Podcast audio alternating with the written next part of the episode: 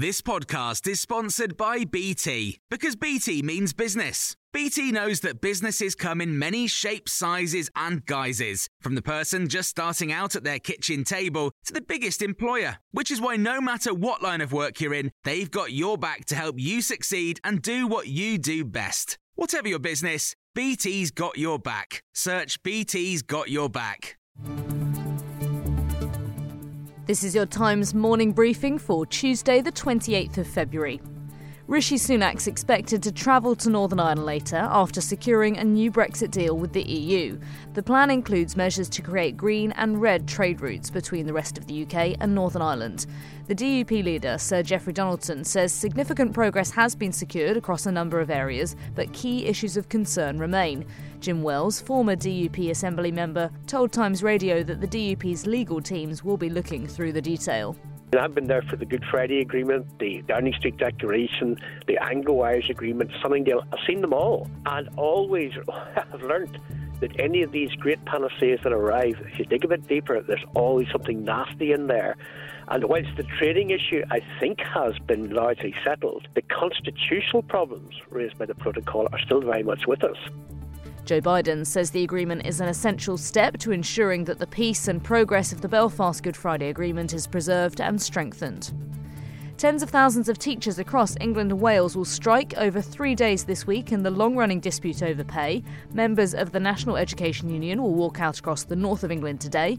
Those in the Midlands and eastern regions will strike tomorrow, and in Wales and in the south of England on Thursday three energy companies are due to bring a High Court challenge over the sale of collapsed energy company Bulb and Octopus Energy.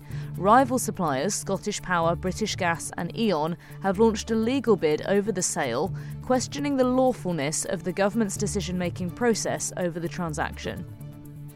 A charity claims the cost of living increase has turned more people to gambling. GamCare says the National Gambling Helpline, which it runs, took more than 3,700 online chats or calls in January, a 17% increase compared with the same time period last year.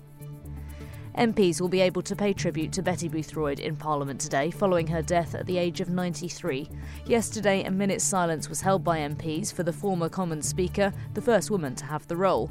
The current Speaker, Sir Lindsay Hoyle, described his predecessor as one of a kind.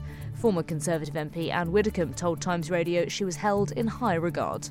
Everybody respected her. She was very fair, she was very impartial, uh, and she could hold order in the House, and you have to because. Uh, sometimes the house just um, sinks into disorder with everybody yelling at everybody else. And Betty was very, very good in those circumstances. For more stories like this, listen throughout the day to Times Radio.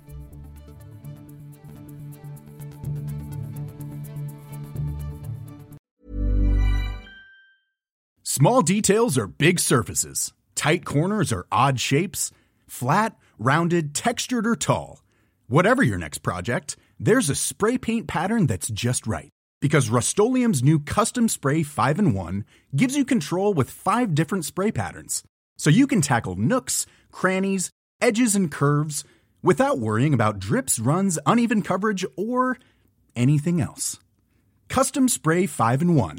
Only from Rust When you make decisions for your company, you look for the no brainers. If you have a lot of mailing to do, stamps.com is the ultimate no brainer. Use the stamps.com mobile app to mail everything you need to keep your business running with up to 89% off USPS and UPS. Make the same no brainer decision as over 1 million other businesses with stamps.com. Use code PROGRAM for a special offer. That's stamps.com code PROGRAM.